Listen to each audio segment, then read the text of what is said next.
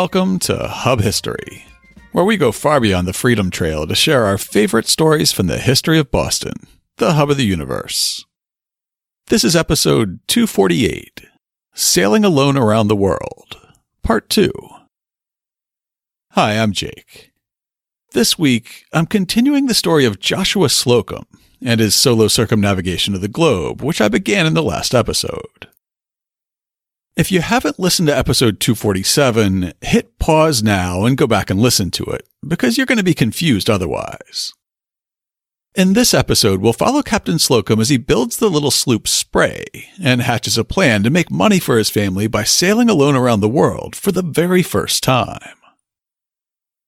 We'll follow his astounding path from Boston to the Rock of Gibraltar, back to South America, and through the months-long ordeal of the Straits of Magellan. We'll learn how he sailed thousands of miles across the South Pacific to Samoa without ever touching the wheel of the sloop, while his family worried that he had perished at sea.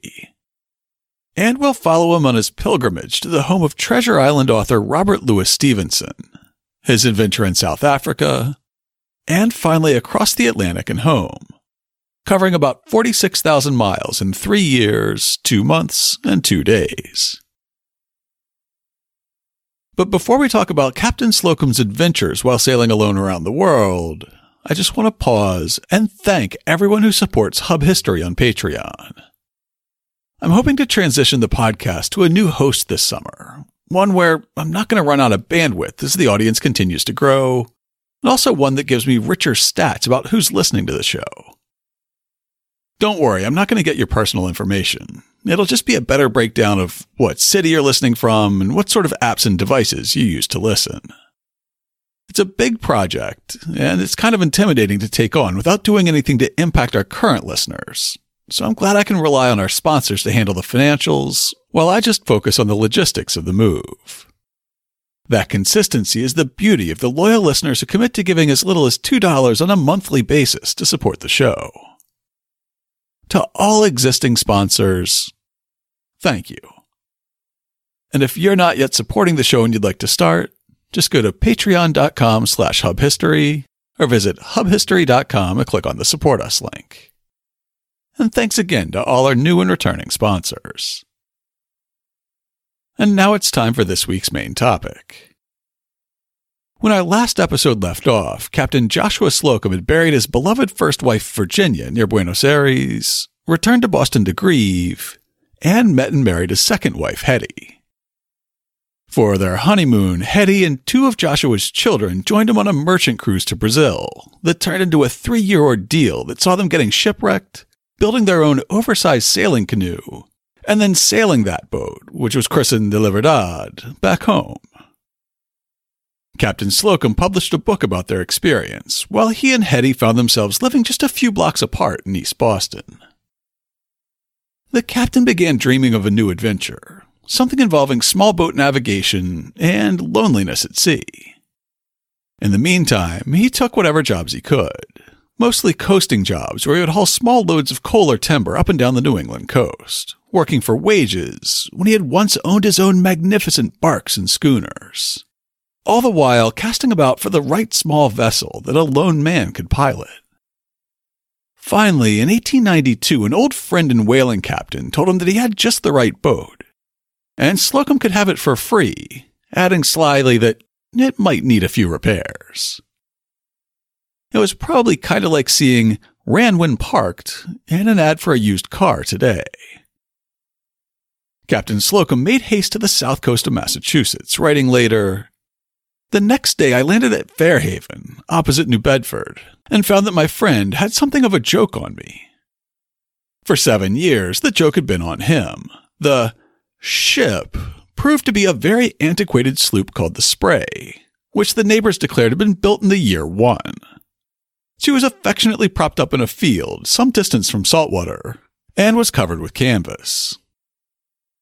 Seeing somebody take an interest in the old sloop, passerby asked him if he was there to break up the old boat for scrap, and he announced that he would rebuild her. When he was asked if that would pay, he grimly stated that he would make it pay.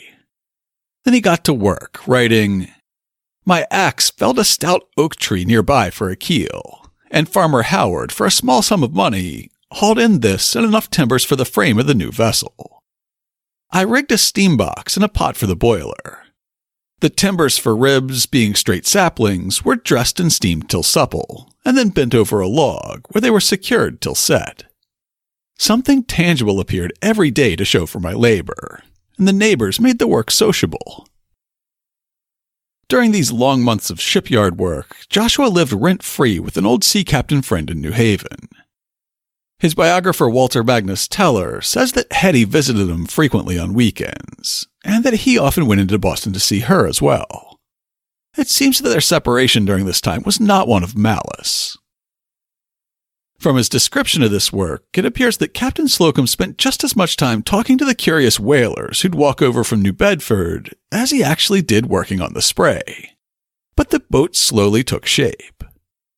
As it neared completion, Slocum wrote, "The Spray's dimensions were, when finished, thirty-six feet nine inches long overall, fourteen feet two inches wide, and four feet two inches deep in the hold, her tonnage being nine tons net and twelve and seventy-one hundredths tons gross.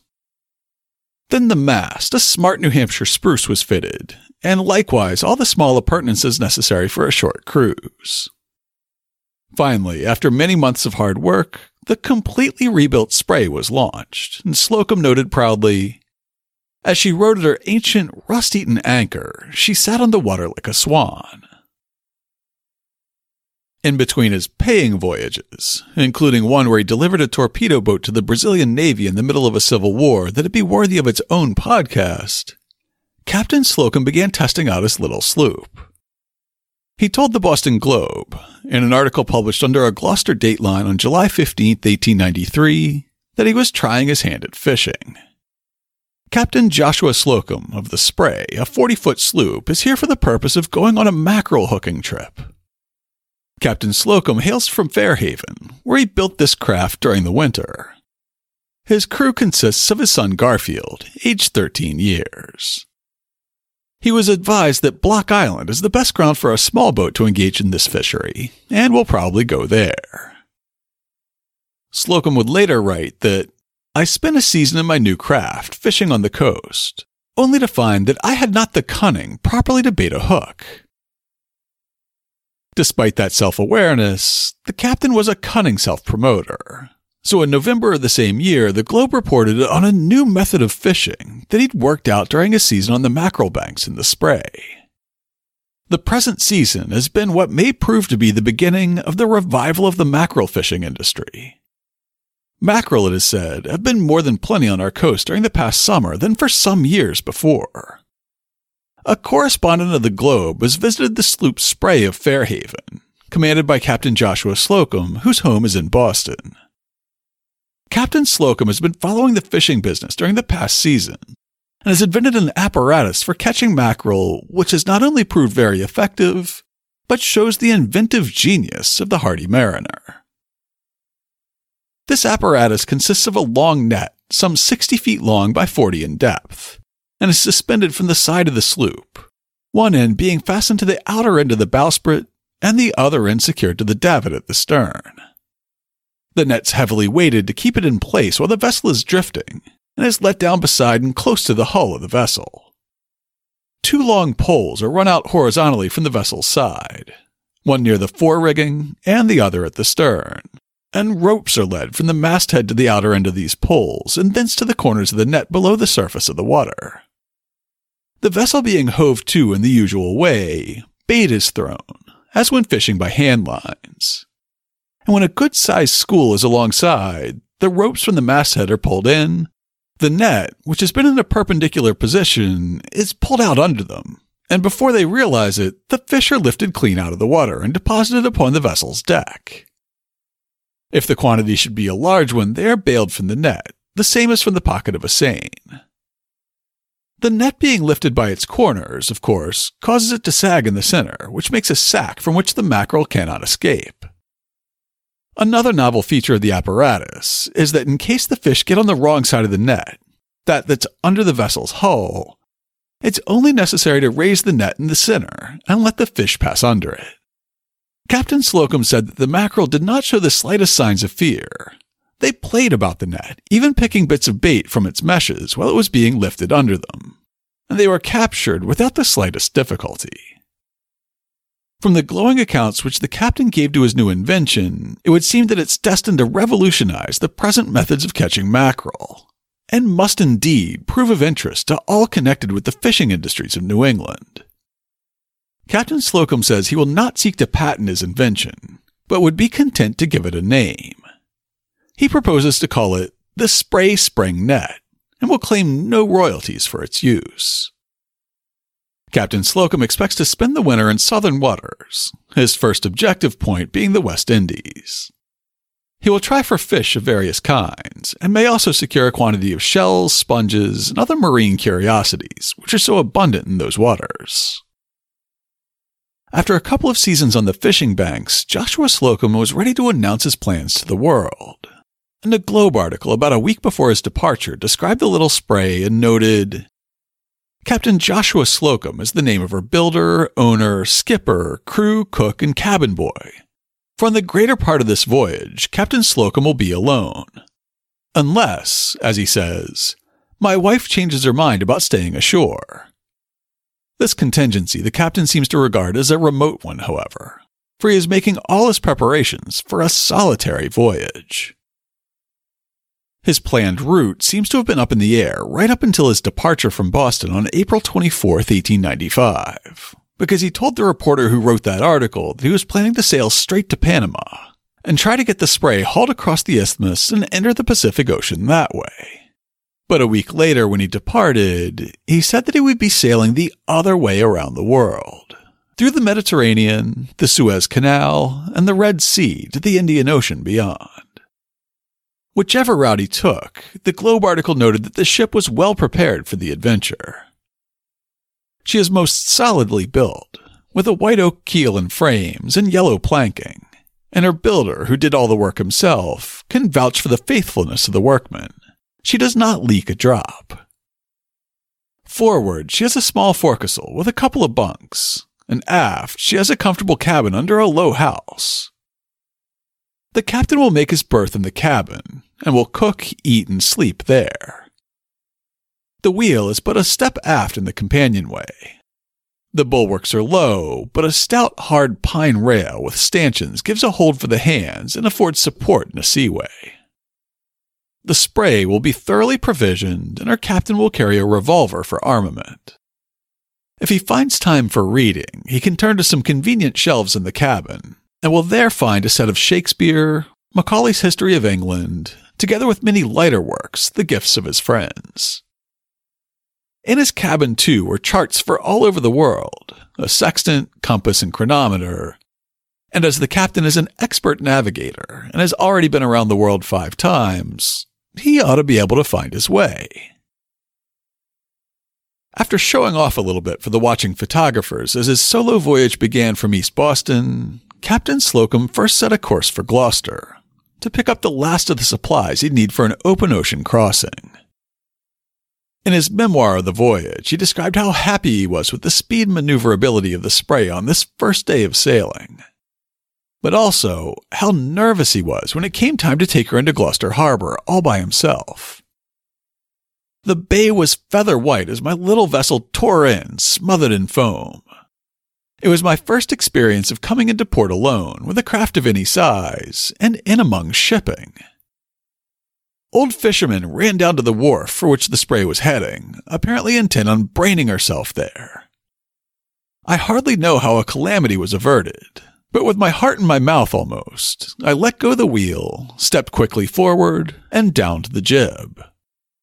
The sloop naturally rounded in the wind, and, just ranging ahead, laid her cheek against a mooring pile at the windward corner of the wharf so quietly after all that she would not have broken an egg.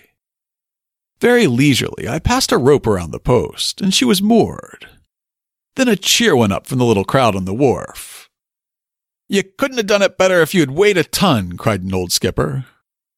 Now, my weight was rather less than the fifteenth part of a ton, but I said nothing, only putting on a look of careless indifference to say for me, 'Oh, that's nothing,' for some of the ablest sailors in the world were looking at me, and my wish was not to appear green, for I had a mind to stay in Gloucester several days.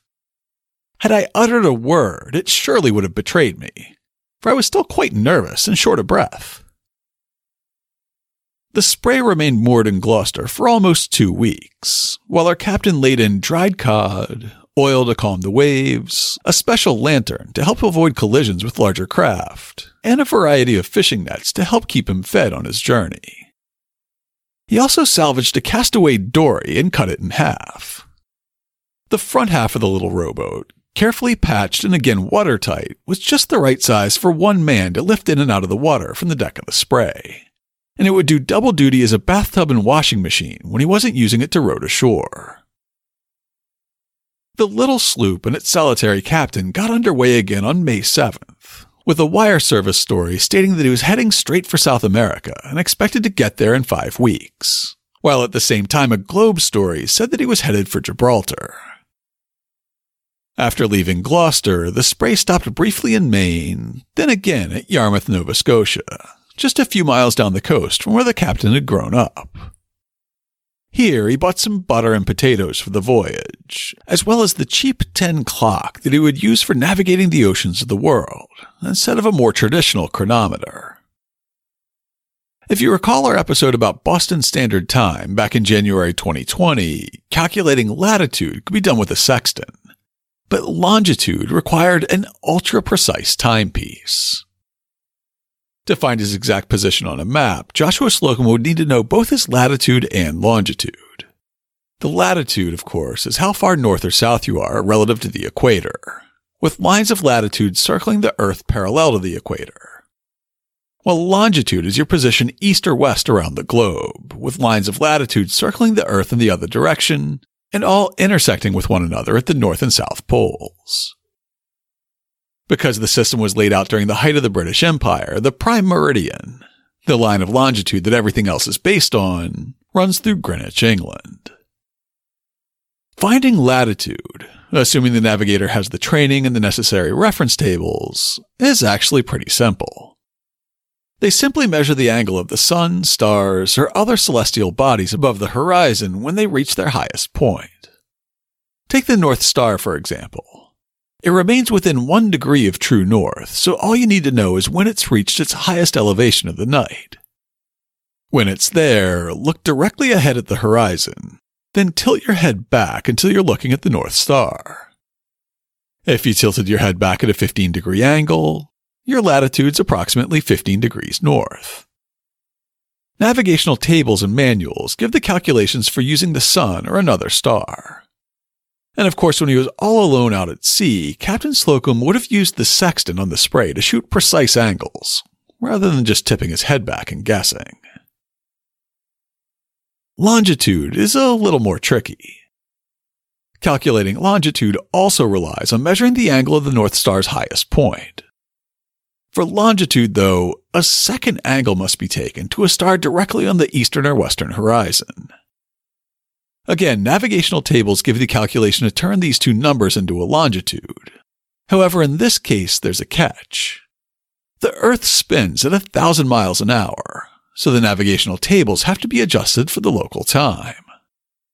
For this to work, the navigator must have an incredibly accurate timepiece known as a chronometer, and all Slocum had was the old tin clock that he purchased in Nova Scotia, so he'd have to rely on dead reckoning for much of his navigation. In a two thousand one article called Adventures in Celestial Navigation, Philip Gerard writes, "Dead reckoning has nothing to do with mortality. The dead comes from deduced, what you think you know based on history, the history of the boat you're sailing in, where she was when you last knew for sure, how fast she's been moving since, and in what direction. You draw a line along your true course to reflect that projected path. Five hours, say, at six knots, equals thirty nautical miles of distance along that course line from your last known position. You don't know yet what the tidal set and the currents have done to her, or leeway, her tendency to slide a little sideways as she moves forward, as we all do." Using his sextant and tin clock, Captain Slocum could shoot his azimuths and largely confirm his position, but without a chronometer, his longitude would always be approximate. As Gerard points out, seconds matter. In navigation, time means distance in all sorts of ways. Four seconds error in recording time results in an east-west position error of a whole nautical mile. The ten clock could just not be counted on for that level of accuracy, especially as months eventually turned to years, and the voyage continued. For now, though, the voyage was just getting started. It was only when Captain Slocum departed Nova Scotia and headed out across the open Atlantic that his adventure truly began, and his memoir records this moment. On July first, after a rude gale, the wind came out of northwest and clear, propitious for a good run. On the following day, I sailed from Yarmouth and let go my last hold on America. The log of my first day on the Atlantic in the Spray reads briefly, nine thirty a.m., sailed from Yarmouth, four thirty p.m., past Cape Sable. Distance three cables from the land. The sloop making eight knots. Fresh breeze to northwest. On this first leg of the journey over open ocean, the captain learned that he could set a course, lash the wheel of the sloop fast, and go to sleep, and the boat would hold a true course. He learned that being alone sometimes meant loneliness, especially when he was alone with his thoughts at night, and he wrote, during these days, a feeling of awe crept over me. My memory worked with startling power. The ominous, the insignificant, the great, the small, the wonderful, the commonplace all appeared before my mental vision in magical succession. Pages of my history were recalled that had been so long forgotten that they seemed to belong to a previous existence. When he was working hard to trim the sails, set the tiller, and keep the sloop running true, he was too busy to be lonesome. He took up singing while he worked, to further distract his mind from memory. From time to time, other ships broke up the monotony, and he always traded news with anyone who came within hailing distance. A Spanish captain even sent him over a nice bottle of wine, rigged to a rope between the vessels. Any westbound ships he conversed with sent word to Boston of his progress when they arrived in the Americas. So readers of the Boston Globe already knew that he was headed for Gibraltar and not directly to Brazil by the time Joshua Slocum finally reached European shores. When he did finally arrive at the legendary British fortification at the mouth of the Mediterranean, Captain Slocum wrote in an article for the Boston Globe in October eighteen ninety-five, August fourth, the Spray arrived at Gibraltar at about three p.m. and came to under the lee and protection of the famous rock, having made the voyage in thirty-two days from Boston, twenty-nine days from Cape Sable. With even nineteen hands on board, the Spray would not have come more quickly. The sloop had left Boston in April and Nova Scotia on July first, so those times are exaggerated, but that doesn't diminish Joshua Slocum's accomplishment in navigating the high seas alone. The British officers manning the defenses at Gibraltar seemed to appreciate Captain Slocum's daring-do, and they wined and dined him for twenty straight days. They also gave him intelligence about the conditions that lay ahead, convincing him that discretion was the better part of valor, and that the best approach would be to turn back and round the world in the other direction. The reason? Pirates.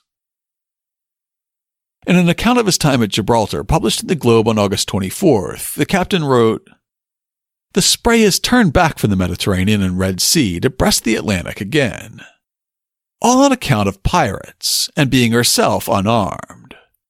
Naval officers of experience have given me advice that I cannot make light of, and Captain Ketchen here on the Vanderbilt tells me that he wouldn't go through the Red Sea in a small vessel unarmed for a million pounds. Quite a large sum. It is a hard commentary on the cradle of civilization. The Spray will come through the Red Sea, dangers to navigation accepted and life and health spared, but will come prepared. At present, she's only equipped for the elements. It is with great reluctance that I change the course from the Red Sea to the South Atlantic Ocean. Were the Spray sufficiently armed, she would not take water for all the pirates on the coast of Arabia. I was not aware till my arrival here that piracy is still carried on, but I'm assured by the best authority that on the coast of Morocco and in the Red Sea, it's as bad as ever in the world. This being the case, it's only prudent to go around outside, although it is a long way. So instead of a camel for a Christmas drive in the torrid zone, I will, if all goes well, be on the Spray in the latitudes of ice in Wales. The old man is not afraid of the pirates, but he doesn't want to lose the Spray. On August twenty-fifth, he left Gibraltar again, heading west. This time he set a course for South America, making smooth progress for about the first three weeks. Then, on September sixteenth, the Spray entered the doldrums, a belt extending about five degrees on either side of the equator where the prevailing winds from each hemisphere collide with one another and fall silent. Without wind to fill his sails and lashed by rain, the Spray spent about nine days lumbering slowly forward, occasionally trading signals with passing steamers. Finally, a day or two after drifting across the equator, the wind returned, and the captain noted in his memoir, "The southeast trade winds, met rather light and about four degrees, gave her sails now a stiff full, sending her handsomely over the sea towards the coast of Brazil, where, on October fifth, without further incident, she made the land, casting anchor in Pernambuco harbor about noon, forty days from Gibraltar and all well on board. Did I tire of the voyage and all that time? Not a bit of it. I was never in better trim in all my life, and I was eager for the more perilous experience of rounding the Horn." In his merchant days, the captain had made so many voyages to Pernambuco that he knew it probably better than any other city. He spent almost twenty days in the city, visiting friends and buying supplies. On October twenty-fourth, he left his home away from home for Rio, where the Spray arrived on November fifth. Throughout the journey up to this point, Captain Slocum had been sending letters home while he was in port and occasionally filing stories about his adventures that ran in the Boston Globe and other papers, some of which I've quoted. But after leaving Pernambuco for Rio, he fell silent. While in the capital city, he tried to get the Brazilian government to pay him for delivering that torpedo boat to their navy the previous year. But the effort was unsuccessful. Knowing that the most dangerous stretch of sailing lay ahead, either by traversing the Strait of Magellan or rounding Cape Horn from the Atlantic into the Pacific, Captain Slocum also decided to re-rig the Spray while he was in Rio. In his memoir, he describes the change and the backseat drivers who helped him. The Spray, with a number of old shipmasters on board, sailed about the harbor of Rio the day before she put to sea. As I had decided to give the Spray a yawl rig for the tempestuous waters of Patagonia, I here placed on the stern a semicircular brace to support a jigger mast. These old captains inspected the Spray's rigging, and each one contributed something to her outfit. Captain Jones, who had acted as my interpreter at Rio, gave her an anchor. One of the steamers gave her a cable to match it. She never dragged Jones's anchor once on the voyage, and the cable not only stood the strain on a lee shore, but when towed off Cape Horn, helped break the combing seas astern that threatened to board her. When Joshua Slocum sailed the little Spray out of Rio de Janeiro on November twenty-eighth, he knew that making the Pacific would be hard, but he probably didn't suspect that it would take him almost five months. That time would be full of challenges, many of them life-threatening, from navigational hazards to storms to pirates to questionable encounters with the indigenous residents of the Chilean headlands. The first setback came on December eleventh, when he ran aground on a sandbar in the middle of the night, just after crossing the border from Brazil to Uruguay. In the aftermath, he almost drowned while using his little half-dory to row an anchor out to deeper water in an attempt to haul himself off the bar, and he almost lost all his gear to locals who thought the Spray was fair game for salvage. The next morning, though, he was able to float the Spray again, with the help of a German farmer, a Uruguayan soldier, and an Italian sailor. And with the additional help of a local Coast Guardsman, he was able to round up almost all of his gear and provisions that had attempted to grow legs during the night. The ship was repaired at the Uruguayan port of Maldonado, and then further at Montevideo, before spending some days in Buenos Aires, catching up with an old captain friend of Slocum's, and perhaps making a pilgrimage to Virginia's grave. He celebrated Christmas in Montevideo and New Year's at Buenos Aires, making further repairs to the Spray in the latter city, as he noted in his memoir, "I unshipped the sloop's mast at Buenos Aires and shortened it by seven feet. I reduced the length of the bowsprit by about five feet, and even then I found it reaching far enough from home, and more than once, when on the end of it reefing the jib, I regretted that I had not shortened it by another foot." It was January twenty-sixth, eighteen ninety-six, when the Spray slipped out of Buenos Aires and headed south. Joshua Slocum would never visit the city and his great love's resting place again. Soon he'd be faced with the choice between rounding Cape Horn and sailing through the Drake Passage, which was lashed with gales and uncomfortably close to Antarctica, or navigating the Straits of Magellan, an inland passage that was hundreds of miles shorter and more sheltered from the Antarctic winds, but made up of a confusing network of convoluted and narrow channels, some no more than a mile wide. Would he risk polar storms on the open ocean, or risk getting lost and running the Spray aground again in the labyrinth of the straits? For over two weeks, he sailed through fearsome storms just to reach Cape Virgins, the entrance to the Straits of Magellan, and the beginning of the truly difficult sailing. On February eleventh, Captain Slocum steered the little Spray into the narrow strait, threading the needle between two enormous standing waves as the tide rushed through the narrow channel.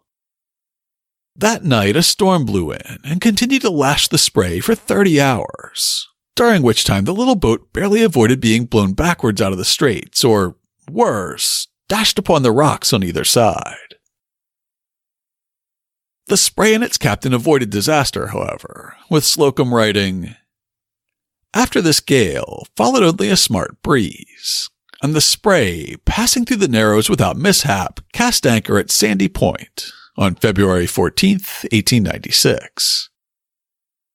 The port that he tied up in, coincidentally on my birthday, was a coaling station now known as Punta Arenas, operated by the Navy of Chile, which had only recently claimed sovereignty over the straits from Argentina." His description continues, "Sandy Point boasts about two thousand inhabitants, of mixed nationality but mostly Chileans. What with sheep farming, gold mining, and hunting, the settlers in this dreary land seemed not the worst off in the world. But the natives, Patagonian and Fuegan on the other hand, were as squalid as contact with unscrupulous traders could make them."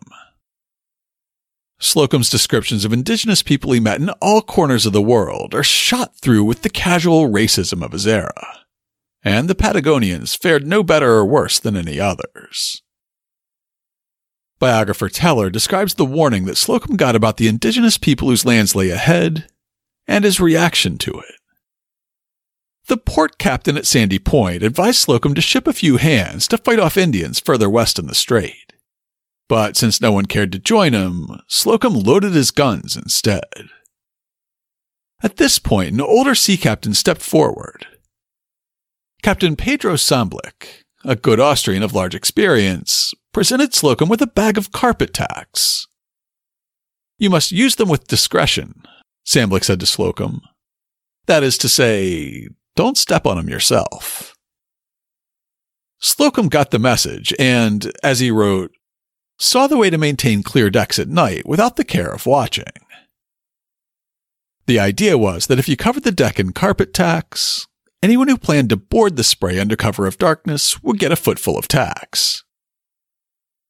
Five days after blowing into Sandy Point, the Spray blew back out again on February nineteenth. The next day, he turned fifty-two years old as he was fighting a new type of windstorm, known locally as the Williwaws.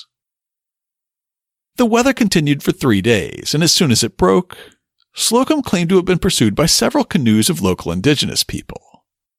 His description of this pursuit in his memoir uses such offensive language that it doesn't even bear repeating here. Suffice it to say that the captain fired several warning shots into and around the canoes, and they left off the chase. The extreme weather of the Cape region, being so close to Antarctica, continued to batter the Spray and her lonely captain.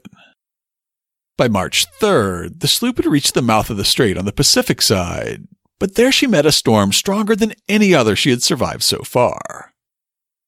Walter Magnus Teller wrote, "He had scarcely entered the Pacific Ocean when the wind hauled northwest and turned into a very hard gale.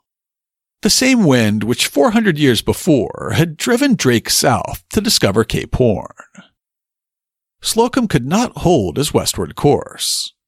The Spray, her sails blown to ribbons, ran before the wind. Under bare poles, she headed southeast as though she would round the Horn and carry Slocum back into the Atlantic. On the fourth day of the gale, Slocum believed he was nearing the point of Cape Horn. Through a rift in the clouds, he saw a mountain which he took for the Cape. That decided him to backtrack and go to the Falkland Islands in the South Atlantic to refit. He headed east. Actually, however, he was still a hundred miles north of the Cape, and instead of rounding it, he was fetching in towards the Cockburn Channel, one of the many arms of the strait. Night closed in before the sloop reached land, leaving her feeling the way in the pitchy darkness," he wrote. "Hail and sleet and the fierce squalls cut my flesh till the blood trickled over my face. But what of that? It was daylight, and the sloop was in the midst of the Milky Way of the sea. And it was the white breakers of a huge sea over sunken rocks which had threatened to engulf her through the night. It was Fury Island I had sighted and steered for. God knows how my vessel escaped." After this mishap, the Cockburn Channel dumped the Spray back into the strait, at a point that it had already passed weeks before. It hauled up at Cape Froward, just a few miles from Sandy Point, where the perilous crossing had begun. While moored at Froward, the captain was able to put the carpet tax he had picked up weeks before into use, writing, "Here I pondered on the events of the last few days, and, strangely enough, instead of feeling rested from sitting or lying down, I now began to feel jaded and worn, but a hot meal of venison stew soon put me right, so that I could sleep. As drowsiness came on, I sprinkled the deck with tacks, and then I turned in. Bearing in mind the advice of my old friend Samblick that I was not to step on them myself, I saw to it that not a few of them stood business end up." As this description continues, keep in mind what I said before about Slocum's writing being steeped in the racism of his day. It is well known that one cannot step on a tack without saying something about it. A pretty good Christian will whistle when he steps on the commercial end of a carpet tack. A savage will howl and claw the air. And that was just what happened that night about twelve o'clock, while I was asleep in the cabin, where the savages thought they had me, sloop and all, but changed their minds when they stepped on deck, for then they thought that I or somebody else had them. I had no need of a dog. They howled like a pack of hounds. I had hardly a use for a gun. They jumped pell-mell, some into their canoes, and some into the sea, to cool off, I suppose, and there was a deal of free language over it as they went. I fired several guns when I came on deck to let the rascals know that I was home, and then I turned in again, feeling sure that I should not be disturbed any more by people who left in so great a hurry. After all that, another storm blew in while the captain was trying to sew new sails out of the tarps he had on board, and pushed him all the way back to Sandy Point, where he arrived on March twelfth. Three weeks of sailing had landed him back exactly where he started. Instead of making for port and paying to outfit the Spray again, Joshua Slocum finished stitching his tarpaulin sails, hauled them up, and turned the bow to the west again. By the first week of April, the Spray was anchored in the harbor at Puerto Angosto, the last relatively calm port before the straits opened back up on the Pacific. At about this time, Bostonians got their first update from the captain since he left Pernambuco, Brazil in late October. It had been long enough that some people had begun to worry that he was lost. However, on April third, eighteen ninety-six, the Globe carried a brief piece on Slocum's progress, though it was second-hand and already almost two months old. Captain Joshua Slocum, who sailed from East Boston on April twenty-fourth, eighteen ninety-five, for a voyage around the world, has been heard from by a Boston man. On February sixteenth, the doughty captain was at Sandy Point in the Straits of Magellan. Captain Slocum is circumnavigating the globe alone in the forty-foot sloop Spray.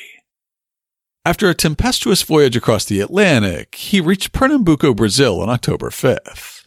That was the last heard of him, until the letter just received in Boston. He says he has had a rough experience since he left Pernambuco. It was his intention, so the letter stated, to proceed to Sydney, Australia, to stop at Tahiti and the Society Islands, and also at lonely Pitcairn Island, and then to go to the Sandwich Islands. In the days that followed, the captain made six attempts to break through the tides and winds into the Great South Pacific. The seventh time, on April thirteenth, eighteen ninety-six, he was successful. Just over a week later, the little sloop Spray broke out into the Great Pacific, finally landing in the Juan Fernandez Islands, about four hundred miles off the Pacific coast of Chile and almost halfway up the South American landmass, on April twenty-seventh. It had been six months since he had communicated with anyone back home, but the very first group of locals he talked to had heard about his voyage. In his memoir, Captain Slocum wrote, "One of the party, whom the rest called King, spoke English. The others spoke Spanish.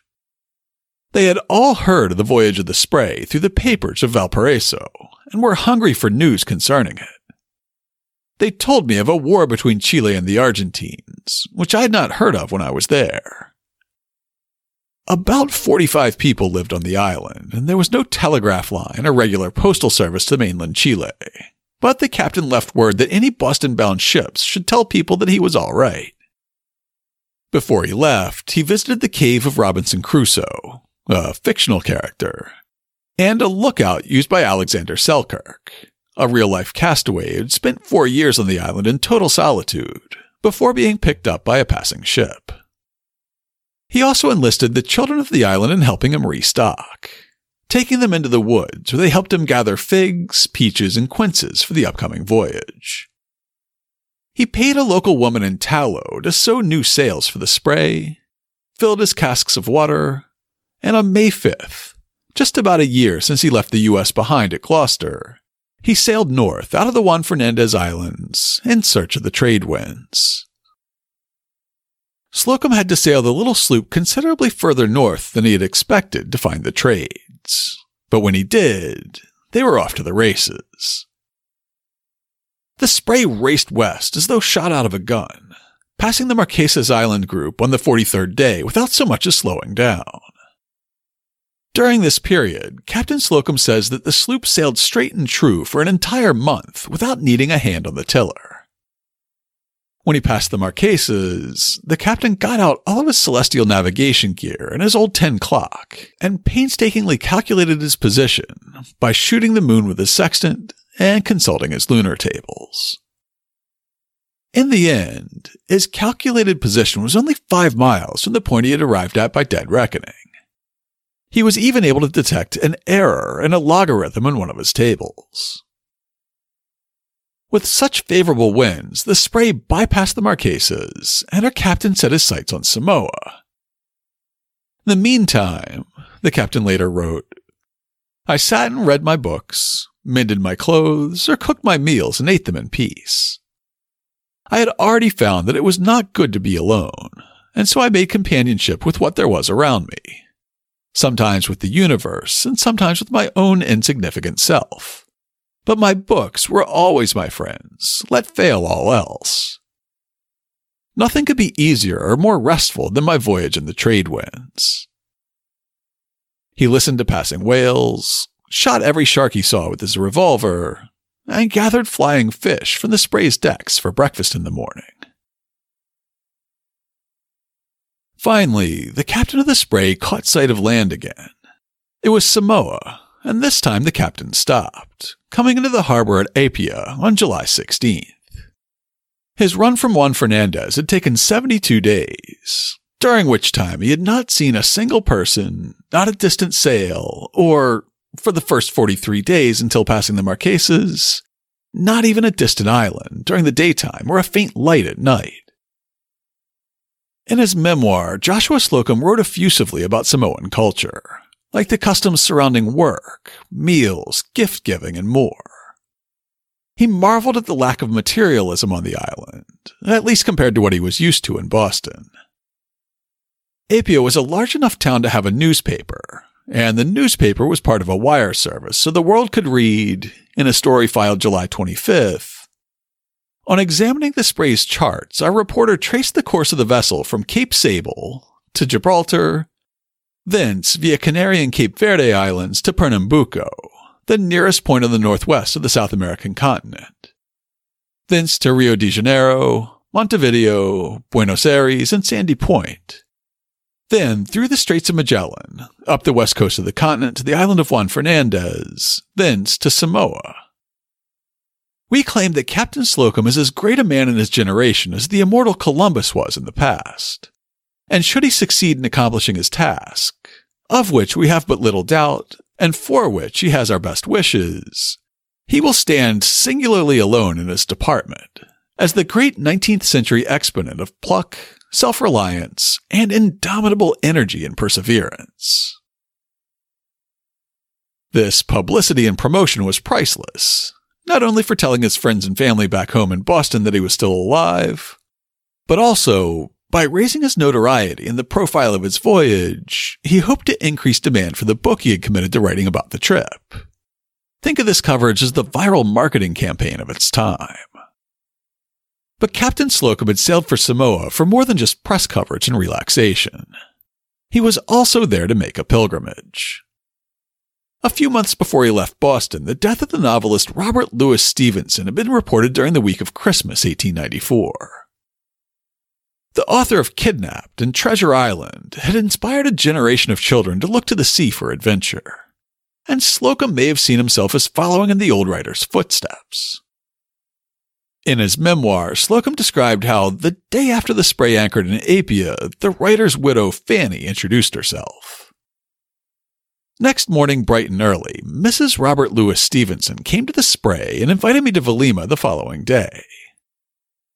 I was, of course, thrilled when I found myself, after so many days of adventure, face to face with this bright woman, so lately the companion of the author who had delighted me on the voyage. The kindly eyes that looked me through and through sparkled when we compared notes of adventure. I marveled at some of her experiences and escapes. She told me that, along with her husband, she had voyaged in all manner of rickety craft among the islands of the Pacific," reflectively adding, "Our tastes are similar. Following the subject of voyages, she gave me the four beautiful volumes of sailing directories for the Mediterranean, writing on the flyleaf of the first, to Captain Slocum. These volumes have been read and reread many times by my husband, and I am very sure that he would be pleased that they should be passed on to the sort of seafaring man that he liked above all others. Fanny V. D E G. Stevenson." Missus Stevenson also gave me a great directory of the Indian Ocean. It was not without a feeling of reverential awe that I received the books. The Stevenson family invited Slocum to visit their home, and even told him to seat himself at the old writer's desk to write his correspondence. They toured the town with him, and Fanny joined the captain in his tiny half-dory for a tour of the Spray, with the captain noting, "The adventure pleased Missus Stevenson greatly, and as we paddled along, she sang, 'They went to sea in a pea-green boat.' I could understand her saying of her husband and herself, 'Our tastes were similar.'" Much as he appears to have enjoyed his time in Samoa, and who can blame him, another commitment was weighing on Joshua Slocum's mind. Finally, after a little more than a month on the Enchanted Island, Teller's biography describes how he left Samoa and arrived down under. On the twentieth of August, eighteen ninety-six, Slocum weighed anchor and the Spray stood out to sea. Feeling very lonely as the islands receded and faded, Slocum resorted to his old remedy, making himself as busy as possible. He crowded on sail and steered for lovely Australia, with its memories of twenty-five years before. Virginia's kin waited to welcome him, but again, not a word of Virginia got into his book. In Sailing Alone Around the World, he wrote only that Australia was not a strange land to him. Another forty-two days of sailing, much of it through storms and gales, carried him over the international date line, clear across the South Pacific to Newcastle, New South Wales. Slocum arrived at Newcastle, quote, in the teeth of a gale of wind, early in October. Almost a year and a half had elapsed since he last saw Boston. He was halfway around the world. He had already accomplished what no sailor known to history had done before. On October first, the Boston Globe reported that the Spray had arrived in Australia the day before. And as a reminder of what the sloop looked like, after all, it had been absent from Boston Harbor for a year and a half, the paper printed the etching of the Spray sailing out of Boston Harbor again. There in Australia, the local papers had already been publishing the dispatches that Slocum filed along his way, and they gushed when he arrived in their harbor, with the Sydney Morning Herald writing, Captain Slocum is hailed everywhere as a worthy descendant of an illustrious line of sea kings, and so probably it will be to the end of time. The highest intellectual development is not likely ever to lessen the delight which we all natural feel in stirring action, and worthy deeds worthily carried to an end. Slocum proceeded to Sydney on October tenth and moved on to Melbourne on December sixth. His beloved first wife Virginia isn't mentioned in the book that resulted from the trip, but one has to imagine that the time spent with her family was bittersweet. It was a fine summer in the southern hemisphere, and Slocum had time to kill while he waited for the winds to turn. He spent some time exploring Tasmania, and he didn't seem at all rushed. Probably because he was making money, as Teller points out. In Australia, Slocum learned to show off the Spray. In Tasmania, had a lecture. The Spray returned to Sydney from Tasmania on April twenty-second, eighteen ninety-seven, just two days short of two years since sailing out of Boston Harbor. On May ninth, he headed north up the Australian coast in search of a wind that would carry him safely through the Torres Strait, between Australia and Papua New Guinea. At this point, he lost contact with Boston again, though it took some time to fully leave Australia behind. By July second, he had passed the island of Timor to the north, while the coast of Australia began dropping away to the south. The Spray and its captain island hopped across the Indian Ocean, touching sometimes on uninhabited atolls, sometimes staying a few days in small villages, and always topping up the water casks and taking on as much produce as the sloop could hold. The going was slow, however, and the captain had not been diligent about communicating with his family back home. Some accounts say that the last time he sent word home was upon arriving in Australia in October eighteen ninety-six. So when no further news was received by September eighteen ninety-seven, his family feared the worst. Then, finally, a wire service story announced to the world, the little yacht Spray, in which Captain Joshua Slocum is voyaging, has been heard of again. This time, it is at Port Louis, Mauritius. Many months ago, the Spray touched at Samoa and at Australia, and her daring captain then sailed boldly out into the open ocean again.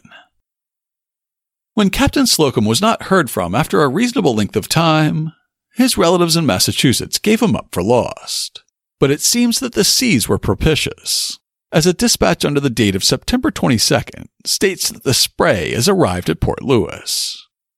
The captain had nearly completed his crossing of the Indian Ocean. From Mauritius, he planned to cross to Madagascar and follow the African coast down, around the Cape of Good Hope, and into the Atlantic once more. However, before any of that could happen, he had to wait again for a season with favorable weather, since September was still late winter or early spring there. In the month when he tarried at Mauritius, a local botanist named a newly discovered species of flower Slocum, in honor of their shared hardiness. Leaving this island haven on October twenty-sixth, he passed Reunion Island, navigated toward Madagascar, then turned down the Mozambique Channel, and finally arrived in what was then called Port Natal, and is now Durban, South Africa, on November seventh. A harbor pilot in a steam tug led the Spray in across the bar, but she went under her own power, and with Slocum at the helm, who wrote, "It was blowing a smart gale and was too rough for the slope to be towed with safety. The trick of going in I learned by watching the steamer. It was simply to keep on the windward side of the channel and take the comber's end on." An article about his arrival from the Natal Advertiser was reprinted around the world, stating, "The Spray, with a crew of one man, Captain Joshua Slocum, arrived at this port yesterday afternoon on her cruise around the world. The Spray made quite an auspicious entrance to Natal. Her commander sailed his craft right up the channel, past the main wharf and Saint Paul's Wharf, and chopped anchor near the old Forerunner and the creek, before anyone had a chance to get aboard. The Spray was naturally an object of great curiosity to the Point people, and her arrival was witnessed by a large crowd. The skillful manner in which Captain Slocum steered his craft about the vessels which were occupying the waterways was a treat to witness, and when the Spray was at last hove to, a hearty cheer greeted the daring mariner." Captain Slocum took a fairly leisurely break in Natal, introducing himself to everyone from the colonial governor to the famous explorer Stanley, of Doctor Livingstone, I presume, fame. Ernest, that's, that's a doctor. Go ahead, ask him. You really think I should, Bert? After all this time? Well, it could be the wrong doctor, Bert. Will you please go ahead? Okay, okay, okay. Hurry. Uh, Doctor Livingstone, I presume? Yes. Sam Livingston, jungle doctor. Yes. Oh, we found him, yes. Bert. We found him at last. We've come hundreds of miles through Good. The hot, steaming jungle, right. Hungry, thirsty, tired. Ask him. Just ask him. Mm-hmm. Okay. Uh, uh, Doctor Livingston. Yes? Uh, we've come hundreds of miles through the steaming jungle just to ask you one question. That's what, right. What is it? Um, here it comes.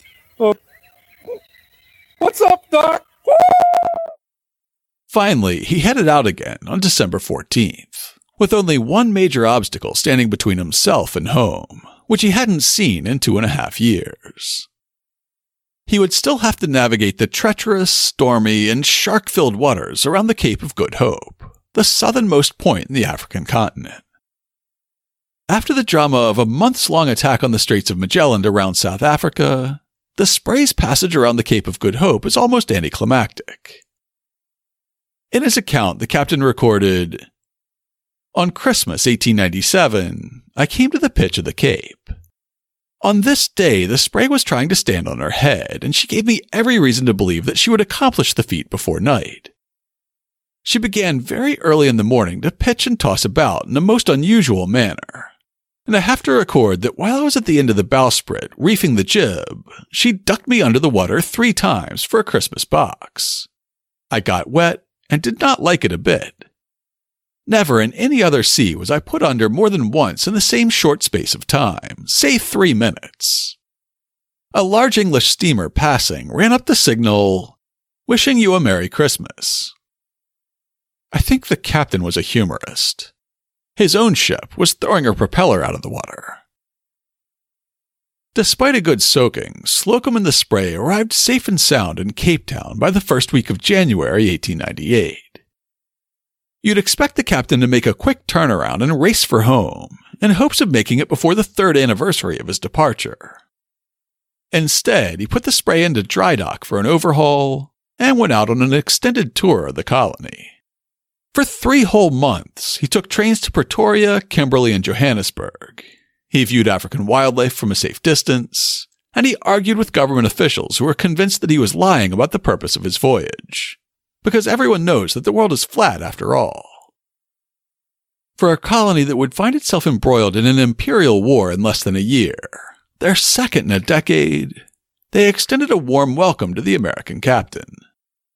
After all, when you haven't seen your wife and kids for two and a half years, what's a few more months?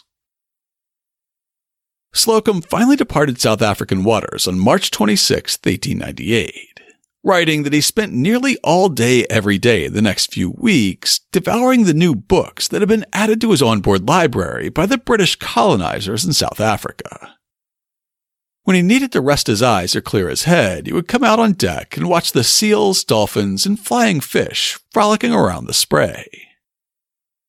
Sailing before the wind, this was another stretch of ocean where he barely had to touch the wheel for thousands of miles at a time, adjusting his course only after spending a week exploring the island of Saint Helena, where Napoleon had been exiled. Here, the governor gave him the gift of a goat, for both companionship and food, but the animal ate his ropes and navigational charts, two items of utmost importance to a solo circumnavigator. He couldn't bring himself to kill it for food, writing, "I found myself in no mood to make one life less in the world, except in self-defense. And as I sailed, this trait of the hermit character grew, till the mention of killing food animals was revolting to me. However, while I may have enjoyed a chicken stew afterward at Samoa, a new self rebelled at the thought suggested there of carrying chickens to be slain for my table on the voyage. To kill the companions of my voyage and eat them would be indeed next to murder and cannibalism." He visited Ascension Island in the middle of the Atlantic, marooning his goat ashore there, and moved on after only three days, with Teller writing, "Three days at Ascension were enough." Slocum had reached the backstretch. The voyage was speeding up. Passing at night south of Fernando de Noronha, a Brazilian island group two hundred miles offshore, the Spray crossed the track homeward bound that she had made on the voyage out. Though still in the South Atlantic and four thousand miles from home, Slocum had come full circle. Once more, the old familiar waters. Breezing along the coast of Brazil, the Spray sailed where the Aquidneck and the Liberdade had left their tracks. Strange and long-forgotten current ripples pattered against the sloop's sides in grateful music. "I sat quietly listening," he wrote.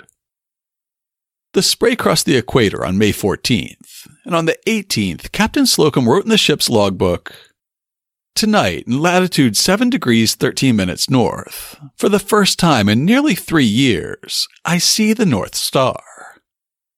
He was so close to home he could almost taste it. He island-hopped through the Caribbean, writing what were probably charming descriptions in his own era of the people he met along the way, but are now so virulently racist that I found them hard to read.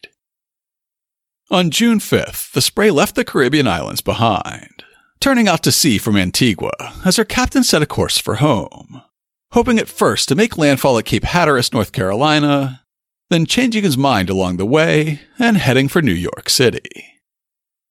The little Spray would face one more trial before her voyage was over, almost within sight of the New York skyline, with her captain writing, "Day and night I worked the sloop in toward the coast, where, on the twenty-fifth of June, off Fire Island, she fell into the tornado, which an hour earlier had swept over New York City, with lightning that wrecked buildings and sent trees flying about in splinters.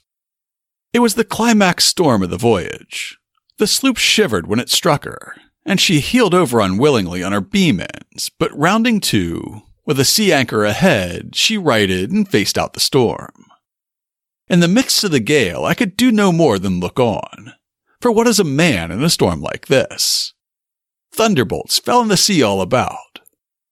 Up to this time, I was bound for New York, but when all was over, I rose, made sail, and hove the sloop round from starboard to port tack to make for a quiet harbor."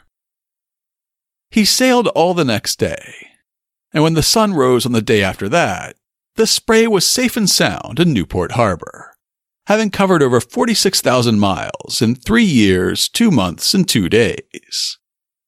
The Boston Globe noted, "The Spray, Captain Joshua Slocum of Boston, came into Newport Harbor at three thirty this morning. Tonight, she and her gallant skipper were visited by hundreds. Tomorrow, or the next day, the Spray will go to Boston, whence it sailed April twenty-fourth, eighteen ninety-five. Captain Slocum's first thought upon reaching Newport was of his wife, and he wired her at once. Missus Slocum is expected tomorrow. Three times she has thought him dead. Therefore, he eagerly looks forward to his reunion with her." His arrival after over three years away received surprisingly little press coverage, especially considering all the stories that Captain Slocum had filed from ports around the world. He was bumped off the front pages for the same reason that the Spray had to dodge mines on the way into Newport Harbor. The Spanish-American War had just begun. Nonetheless, he got a telegraph the next day offering to publish the story that eventually became the book Sailing Alone Around the World, as a serial at first in Century Magazine. In the closing paragraphs of that resulting book, the captain wrote, "The Spray was not quite satisfied till I sailed her around to her birthplace, Fairhaven, Massachusetts, further along. So on July third, with a fair wind, she waltzed beautifully round the coast and up the Acushnet River to Fairhaven, where I secured her to the cedar spile driven in the bank to hold her when she was launched." In his biography, Walter Magnus Teller describes this homecoming. Soon after Slocum arrived in Fairhaven, he received a visit from Victor and Garfield. The former mate was now twenty-six, Garfield, fifteen. Victor wrote that his father greeted him, "Vic, you could have done it, but you would not be the first." Even before the book was published, Captain Slocum began making a tidy living by exhibiting the Spray and giving lectures about his adventures in venues all over the Boston area. Joshua and Hetty moved in with one of Hetty's sisters at fifty-seven West Eagle Street in Eastie, where the captain got busy writing. Teller quotes a letter to his editor on January thirtieth, eighteen ninety-nine that says, "This is to report the Spray. My typewriter and I are working along around Cape Horn now, and will soon have some work ready to submit." Sailing Alone Around the World was published in eighteen ninety-nine, receiving high praise and selling briskly. In nineteen oh one, he took the Spray to the Pan American Exposition in Buffalo, where he was highly compensated and received lots of great publicity for the book.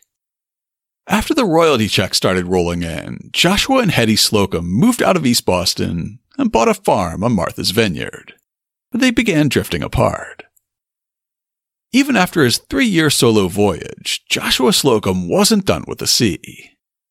Before long, he was basically living on the Spray, making friends with President Teddy Roosevelt, and teaching T R's young son Archie how to sail, finding new cities to deliver his riveting lecture in for a small fee, and wintering in the Caribbean most years. Hetty declined to join him. Finally, one winter he didn't come back. In July nineteen ten, Hetty told the Boston Globe, "I believe beyond all doubt that Captain Slocum is lost. He sailed November twelfth, nineteen oh eight, going south for the sake of his health. I had often accompanied him on short voyages, but I did not like to go on so long a voyage, although he desired it. We expected to hear from him when he reached the Bahamas, and always made a point of keeping his publishers informed.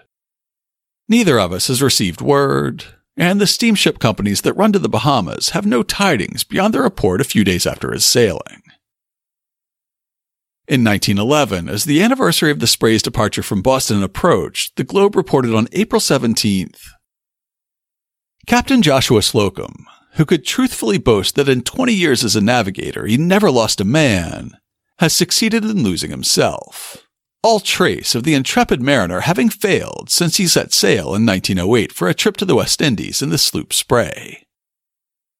No word from the captain has ever reached home, and his wife, who resides at West Tisbury, has at last yielded to the belief that he has perished, probably in a midnight collision between some steamer and his little craft."